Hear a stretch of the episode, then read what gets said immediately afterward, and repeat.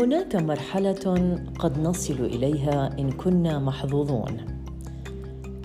للأسف لا يصل إليها الجميع. في رأيي هي رزق من الله.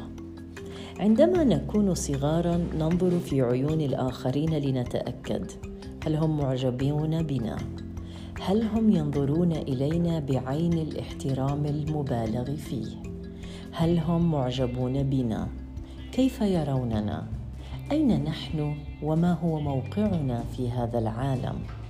كل هذه الأسئلة تسيطر علينا ونحن في مرحلة المراهقة ومرحلة العشرينيات والثلاثينيات.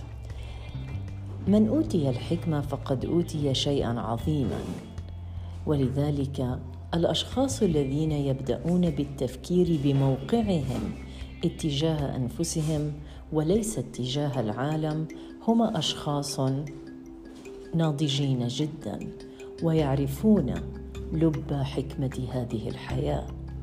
أشخاص لن يعد يهمهم ما هو رأي الآخرين فيهم بل هم يريدون أن يصبحوا نموذجا أفضل مما هم عليه الآن. هم أشخاص يرون بأنهم هم محور عالمهم. لا يهمهم كيف يراهم العالم في الخارج وخصوصا إذا كانوا اشخاصا متزنين وأسوياء. فكر دائما أين أنت من عالمك؟ فكري دائما هل أحرزت تقدما لتصبحين نموذجا أفضل مما أنت عليه الآن؟ صباح الخير.